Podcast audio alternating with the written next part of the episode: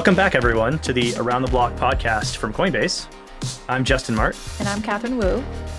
So, what are we getting into on this one? Okay, so this one feels really near and dear to my heart because um, over the pandemic, everyone got into crazy hobbies. Yes. Um, I got a PlayStation um, at the beginning, and I got really into gaming. Like I've never played games growing up, but somehow over whether it was boredom or just wanting to escape reality, I got really into playing like all kinds of all kinds of games. I never thought I would be a gamer, but you Here know, we are. here we are, Yeah. and now I spend all my free time playing games. You have an interesting definition of crazy hobbies. Yeah. yeah, that one's not so crazy, but it is uh, is it probably a pretty, pretty big hobby. Yeah. Yeah. So, you know, as someone who works in crypto full time, who also is a, you know, new gamer, um, today we're talking about the intersection of crypto and gaming. Yeah. Wow. Yeah. So, I mean, I I am not necessarily a gamer. Um, little 12 year old Justin will be really mad hearing me say that now, but I'm not a gamer anymore. Um, obviously, I know crypto. Yeah. But I have a lot of questions. This is an interesting topic, right? Yeah, When we yeah. say crypto and gaming, what is it that we mean exactly? Like, what, how, how do you combine crypto and gaming? So I'm hoping today we kind of find like a middle ground between this is ridiculous um, and makes no sense and like actually this is the future. Yeah. And so, one of the things that I thought was really interesting about our conversation last time with G Money was when we were talking about NFTs, he mentioned, you know, as NFTs and gaming was perhaps the next big unlock. And we never got to really um, talk about that. Yeah, I didn't get to press on it. Yeah. Mm-hmm. I wonder if crypto and gaming is a solution without a problem. That's a good question. I mean, I kind of go back and forth between it, you know, because as someone who plays games, you know, I play a lot of like obviously PlayStation specific, but they're all like closed games, right? Like I don't really expect to take my character out of my PlayStation and move it to somewhere else. So like I don't have that and I enjoy it even, you know, without that sort of like interoperability. Um and so I think crypto one of the most fascinating parts of crypto is like you should technically be able to take your assets and move it anywhere else, right? And like maybe it's actually more than that. And I think Yeah. it, it, it is, right? Like as we've seen this year with the rise of Axie Infinity, um, Yeah. which I know you've looked into. Another big topic. Exactly. Yeah. yeah, yeah. It's funny. You're into video games. Um, I'm more into like board games slash strategy games. So think chess. Yeah. Um, if you ever hear me denigrate nerds, smack me because I'm a nerd. so it means I'm just insulting myself, frankly. Mm-hmm. Um, but I'm I'm kind of in the back of my mind wondering like, all right, like at some point, are there going to be you know crypto mechanics that make a sen- make sense in board games Hmm. or traditionally games that ha- don't have an online or digital Hmm. presence? Like, will crypto ever cross that chasm? Will it go into the physical too? Yeah. So I mean, that's probably years years away, but you know, a lot to tease on here. But what I do appreciate about both NFTs and also games is that they're inherently just not very like serious, you know, topics, right? Like uh, and I think that makes it almost more approachable from like a crypto Yeah. lens. If crypto and gaming makes sense, it could onboard a ton of people because they don't have to be intimidated by the complexity. Yeah. They're just getting involved by playing a game. Yeah. Mm-hmm. And suddenly they're onboarded to the entire crypto universe, right? That's super powerful. I'm excited to talk to Amy. I feel like I have a lot to learn. Uh, again, as like the non-gamer here, I've got a lot of questions, right? But but who is Amy? What's she do? Why is she good here? So I was excited to ask Amy to come on because, you know, Amy currently is a partner at Lightspeed Venture Partners. They're a venture capital firm really known for their consumer bets. So, you know, for example, they famously invested in Snapchat during its earliest round. So really Good for them. deep, you know, consumer DNA. And Amy herself, you know, she's covered gaming um, at her last uh, role at Insight. And before that, you know, at consumer facing sort of like companies. So I think like with her background in consumer, like she really understands consumer, she really understands gaming. Um, and now she's at Lightspeed, really digging into gaming, but specifically in the crypto context. Um, I think her insights would be really amazing. Awesome. All right, let's dive in. Let's talk to Amy Wu. So, first of all, welcome to the show. Before you came on, Justin and I were already like, oh my gosh, like, what do we want Amy to answer? We and it's a long list of questions, but what I wanted to kind of like open with, and this is where we got stuck, and we were like, okay, let's wait for Amy to get on the line, was we were talking about like crypto and gaming. It was like, okay, whoa, like, what is crypto and gaming? And secondly, like, is it a, one of those things where it's like, it's not a problem and we're just like forcing a solution on it? Yeah, that's a really good question, and, and one that has, I think, evolved quite a bit um, over the last year. So, I think some people think of crypto gaming as you know using NFTs in games, but I, I think the definition can be so much deeper than that. So I think about it as just the use of blockchain technology in gaming, and um, and so then if you broaden that definition, there's the tactical reasons for why some uh, game studio a developer might use blockchain tech, and then there's also the philosophical reasons. The um, the tactical ones would be how do you keep a community engaged? You know, drop some you know pre-launch uh, advertising, marketing, etc. But actually being able to do an NFT drop is truly just like an in, uh, a much better way to engage your community. And some early games have actually started doing that. Maybe getting over to the philosophical side of it. Yeah. Uh, this goes back to kind of what's going on between Web 2 and Web 3, right? Still a lot of studios I talk to right now have some questions around well, I can still do most of this, you know, in Web 2. Yeah. But philosophically, like players have, I, I, think, kind of reacted against a gaming, a centralized gaming studio controlling gameplay, controlling the items, and also, you know, taking the majority of the economics for some time and have wanted to get ownership and more say in what's going on in the game. That's why, like, modding has been such a huge category. Mm-hmm. Modding has had a history of, um, decades right like and and so most famously i think um, League of Legends was created via a Warcraft 3 mod, for example. So this, I think, that's why there was such a uh, natural sort of um, affinity for the idea of ownership in gaming that you can own an item as a player in the nft blockchain gaming world the player actually owns that item and that is a pretty um, important, I think, philosophical shift that is meaningful for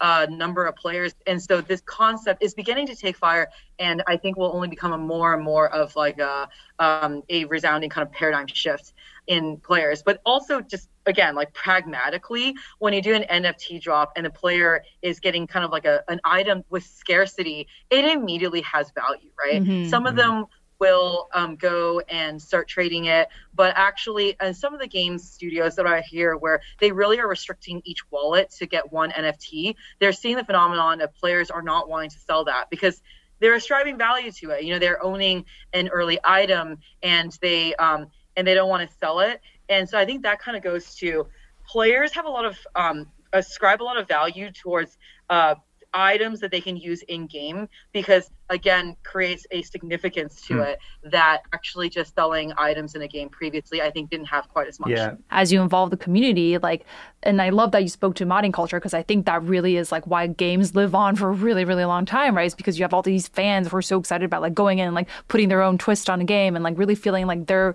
like an ownership. owner right yeah. like have ownership over their own gaming experience right and i think the other thing is also around like you know ownership which is that like i, I i'm a big gamer as we know and like mm-hmm. i get emotional emotionally attached to like rare guns I find like out in the open, right? And like especially if I can customize mm. it, like I don't want to like I will, for example, like and this is a common like gaming mechanism, right? It's like you want to go and make your like inventory bigger, so you got to go like kill these like rare pigs or something, because I don't want to throw away my gun. Yeah. And I think like the emotional ownership attachment, it, it's all so deep in like human psychology yeah. the way gamers approach it's it. It's a psychology thing, right? I mean, what they're really tapping into yeah. is just the idea that this is rarity, right? It's, you know, there's only so many of these things, plus usable in a game and people get attached to it when they play the game more. Mm-hmm. It's a hook on psychology. It makes a lot of sense.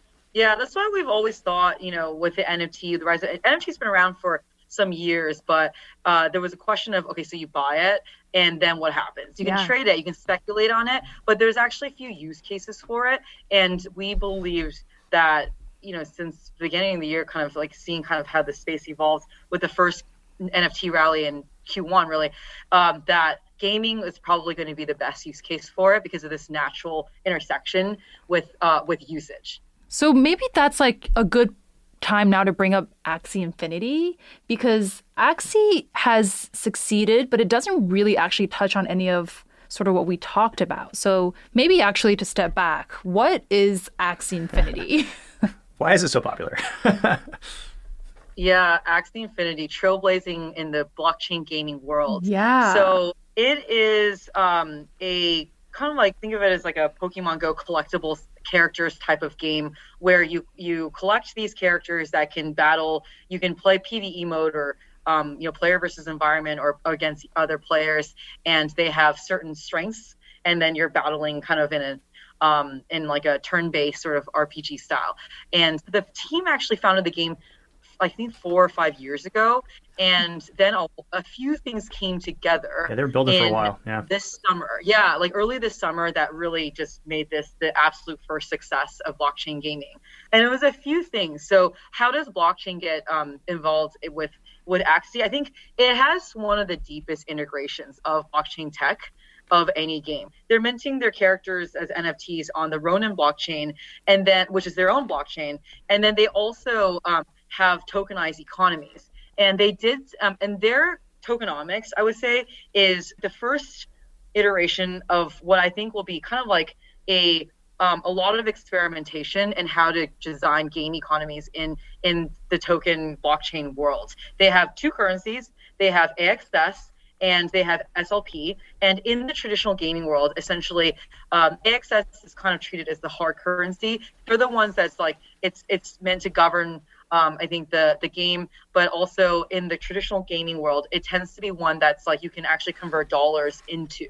And in the in the traditional gaming world, something like a soft currency is is one that is an in-game currency that you don't necessarily are able to buy, but actually like the game maker can print an unlimited supply of, and uh, and they use that to balance the game economy. And this was an extra step that um, Axie had incorporated into their game. So SLP is something that's earned, and also um, the thing with uh, with with SLP that that Axie enabled is this play to earn concept, and play to earn in the AAA world, sort of Web two gaming world, has been a concept for a long time. People are willing to basically um, grind in the game in order to um, collect items or help um, somebody progress that somebody else is willing to pay for. But it's always been an um, informal economy for the most part and kind of a gray black market that actually the Axie Infinity plus the YGG and other sort of Yield Guild ecosystem all formalized with blockchain. And as a result, you had people in the Philippines was the first emerging market to kind of discover this, that discovered an ability to actually make way more than minimum wage. At the beginning, it was like two thousand dollars a month, something like that. Minimum wage in the Philippines like three hundred dollars, and then it just spread like wildfire, word of mouth referral in the country. And lastly, they moved from Ethereum to their own Ronin blockchain. Suddenly, there were no gas fees. Um, it made microtransactions on the game actually accessible yeah. to a lot of people, and all of those things helped take off that game. Um, and so that's why they were successful. But I think there's a lot of reasons why um, I think that we'll see other types of experimentation with new games that are going to come out over the next like 12 to 18 months we kind of just made a shift talking about NFTs and you know character traits into like a full blown like economy. mini economy, yeah. right? Which also goes to show like the broad spectrum of what we mean when we say crypto gaming because it's so broad. It, it is, yeah. So I think the key question we kind of want to hit at is, you know, we've described Axie. It's obviously integrating crypto economics directly into games. Again, a new, novel, potentially powerful thing. We've seen Axie's growth, phenomenal growth, frankly. Um, but maybe, you know, my head as a little bit of an outside looking in skeptic is like, how are they getting this money to pay for these players? Where's in the play to earn economy? Is that a sustainable economy? Is that flywheel actually going to last for several years? Or are they subsidizing it with some subsidy of tokens they're giving away? And when that subsidy ends or that token supply ends, what happens then? That's a really key question. So when you think about whether Axie Infinity or a blockchain game is sustainable, you're asking, is the economy sustainable? And so that has to do with kind of a balance of play to earn versus maybe play and earn or like normal players. What are you getting from play to earn? A classic play to earn player is somebody who they're playing to earn, as in the alternative is minimum wage, driving an Uber or Grab, um, you're working at a restaurant, etc. And so they are a player that is coming into the game in order to make minimum wage. So they're actually extracting dollars out of the game. Um, and so they you have viral growth because obviously if they can make more money playing a game, then then like flipping burgers, like anybody would do that. I would do that. And so um, that's why like it's a fire user acquisition strategy, but then what are you getting? You're getting a player that needs to make a minimum amount of wage. And so you need to balance this out. So let's say Axie Infinity has something like 2 million um, DAUs right now, uh, which is phenomenal. Um, and in, in, an extreme case, right, 100% of their players are play to earn. And if they're earning on average, let's say like $200 per month, then per month you basically need to provide $400 million of revenue to the game. It's and that's going to come from, it's a lot. Yeah, it's a lot. That's going to come from a few sources. It's going to come from players that are actually just putting money into the game. It's coming potentially in the future from Ronin, right? Revenues. And or it's coming from you now have a base of 2 million players that are unbanked a lot of them have not traded crypto before. And so I think Axie Infinity team has a lot of inbound from financial services and traditional finance firms that want to sell services to these people. But it all needs to add up to, in this hypothetical case, $400 million. And so that's where the question of sustainability comes from. I think like for a sustainable game, um, you can't actually have probably more than 50% um, play to earn players for you to grow this user base to the tens of millions, eventually hundreds of millions, because you need to balance out this game economy eventually. Or perhaps you have a blockchain that is actually a DEX and you have a lot of other protocols and it's so it's subsidizing the entire game economy and and so the game is actually in service of your L1 blockchain. I think that personally you know, Ronin's probably um, the most valuable asset actually that um, Axie Infinity Sky Mavis has. And so I'm really interested in seeing how that plays out. I think the interesting tension is that like um, there's on one side there's like crypto native approach, right, which is like Axie where you like go and you build out your own blockchain and you do all of that or there's like the more you know like look you you play call of duty i play red dead like they're they're like done by traditional aaa gaming publishers and they do that they do the narrative they do the hook really really well right? And that's what makes it fun. So in your mind like the tension between the two obviously the gap is quite big. Like where do you really think crypto gaming uh, will land on to be really sustainable and successful in the long run yeah, I think the next generation of blockchain games um, that you'll see are going to be more of teams with traditional gaming background that knows how to make these deep games that then are also artfully balancing in um, blockchain, whether it's like tokenized economies or sort of NFTs with meaning, like in the game. That is sort of like the North Star for this. But you know, you need to hire game designers to help you build a game, or you have um, like these AAA gaming teams that are still learning how to do crypto. Actually, both things are quite hard. When, when you see the two teams sort of come together, the talent on both sides, that's where you're going to get, I think, some of the magical games that are going to come out maybe in 18 to 24 months' time, which is just a game like any other ones, but with blockchain tech that really deepens the economy, like deepens the meaning of owning your items in game, and also allows players to like trade items with each other, and potentially maybe this is a phase three, the interoperability of items across games. I think we're quite far from that. Um, I think people are working on it, but um, that'll be kind of like the, the third phase. I'm just curious we we look at uh, the traditional game developers, you know, building traditional games and how they might be able to incorporate crypto economics or you know NFTs or something into those games, or the crypto native path, right? Which of those two do you think is going to be the first one that really captures mainstream attention? I mean, Axie might already be there, but I still wonder, like in your mind, which one is actually do you think going to win?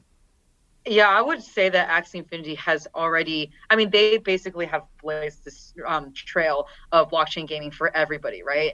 And I think a lot of eyes are on where they evolve. I, I think that they're pretty much the only blockchain game um, operating at scale right now. And so, will they have competitors in kind of 12 months, 18 months time um, to compete from attention perspective, and um, also proper games that embed, you know, blockchain? Absolutely. The next wave that I'm seeing coming coming up to speed right now are traditional gaming teams that are learning crypto, but I think they will they're probably some of them are underestimating the difficulty of building that Web3 community, but that's the, that's going to be a learning curve for them. So, in your seat, you know, as an investor who, you know, spends a lot of time on the intersection of crypto and gaming, um, what are some of the things that you you just feel like are still so lacking? Well, I think first and foremost is I can't wait for these games to go live. There's so many awesome ideas being built right now, but yeah. it takes years yeah. to build great games. And so to build great games with um, embedded blockchain tech is going to take years. So I, I mean, I'm really excited to see these games go live. The, the area of um, I'm spending a lot of time thinking through, and also with a lot of gaming founders, is tokenomics. Yeah. Um, I think again, this is an area where Axie Infinity has again been a leader in thinking through how to have a duo um, token uh, currency in a blockchain game. But I think there's a lot of other experimentation. For example, multiple token currencies in the game, adding a stable coin into the game, right? These actually add a few elements. So on the one hand, it's it's deeper. You have faster velocity. You have people who are trading the tokens that may not be playing the game. There's a lot of added impacts to that.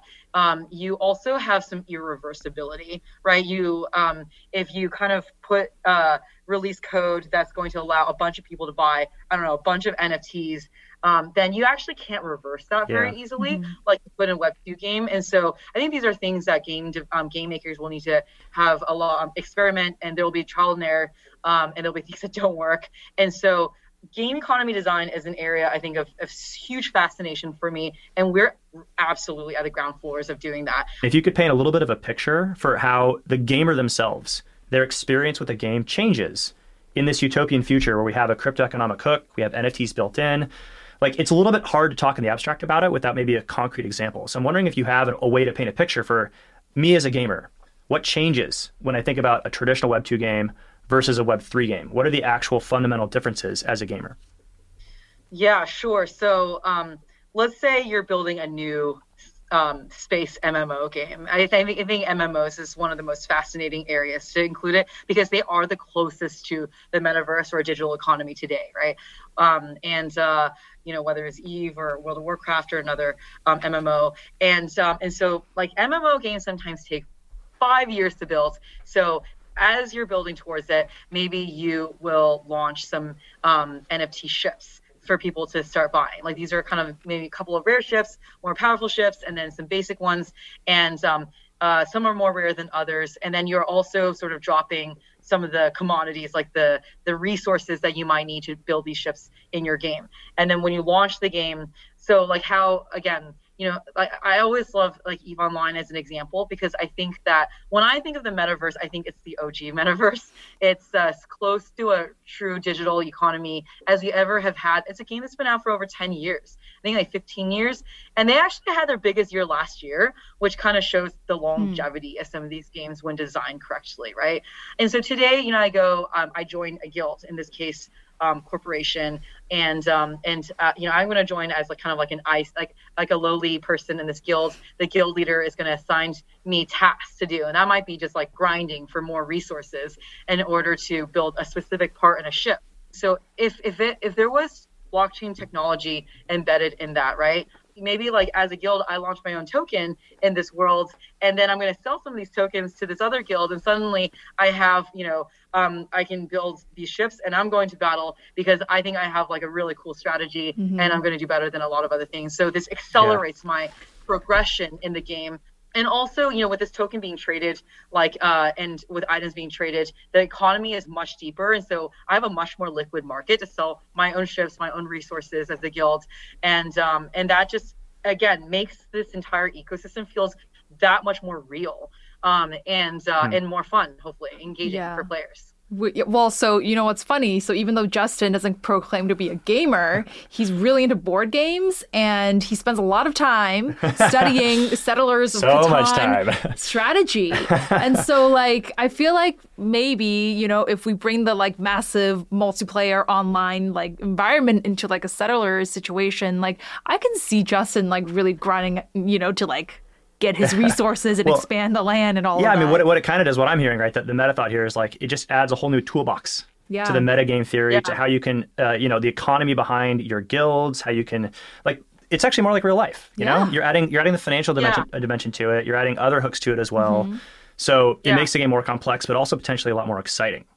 You think about Maslow's hierarchy of needs. I mean, honestly, like kind of food, shelter, earning. These are all sort of core um, four pillars of that. And so, actually, the concept of money, of real money, to a game is uh, as an extension. I think it's a necessary component to having the game feel that much more real. And so as we're building towards this hypothetical metaverse that feels like a real world sort of digital world with consequence, with reputation, then the um, then the financial aspect of it is just very natural. Yeah. And so to your question, like it, it just adds that level of realism to the game. Are you are you also as excited about the composability aspect? Because what you're describing so far can be all in a self-contained ecosystem. Mm. Yeah. So composability is interesting because I think a lot of there's a lot of ideology around NFT um, gaming items being composable across game. I think that's very cool for a player. So I, you know, I I would say if I buy a skin um, or a, like a really cool skin for my avatar and I can bring that avatar across a couple of games. I want to bring my cool like you know hat or whatever with me. You know, I paid money for it, and like I'm very proud of my hat, and I want to do that. Um, or like take one step further. I buy a sword in one game. Can I play in another game? There's multiple real world limited um you know sort of challenges with that. One like games are built on different game engines. So if your like game is built on unity versus unreal like how do you actually port that item over to another game? Challenging. Also once the game actually has an ecosystem of let's say 100 million players they don't are not incentivized to um, uh, another game vampire attacking them by like composing uh, interoperability of core items in their game into a much smaller one. And so, um, let's say some legendary sword in my game. Why would I actually want to extend that item to another That's game? Um, mm-hmm. Because the yeah, and so actually the game maker is not incentivized to promote and interoperability. And so that's why like I think of it as a third phase because I think it really takes like a fairly idealistic hmm. game maker to want to um, open up their game economy.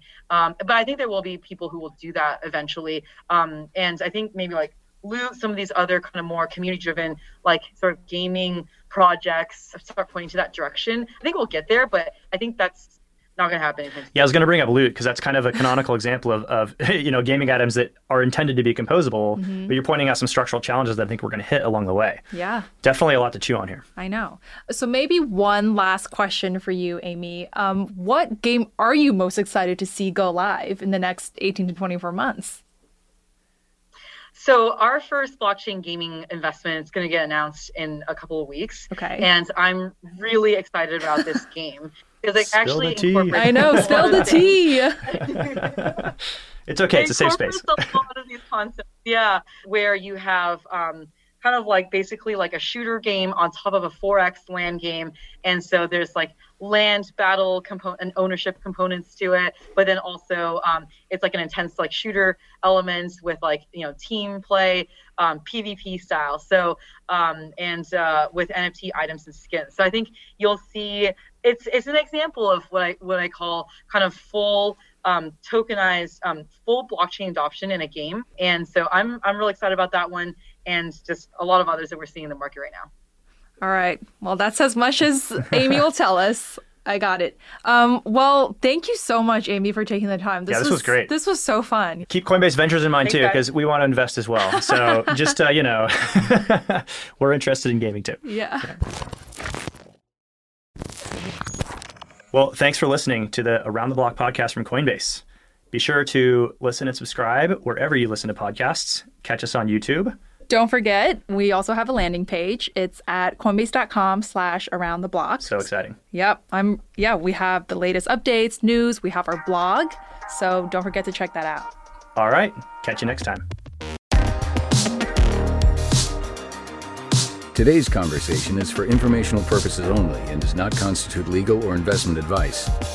Actual results may vary materially from any forward looking statements made and are subject to risks and uncertainties.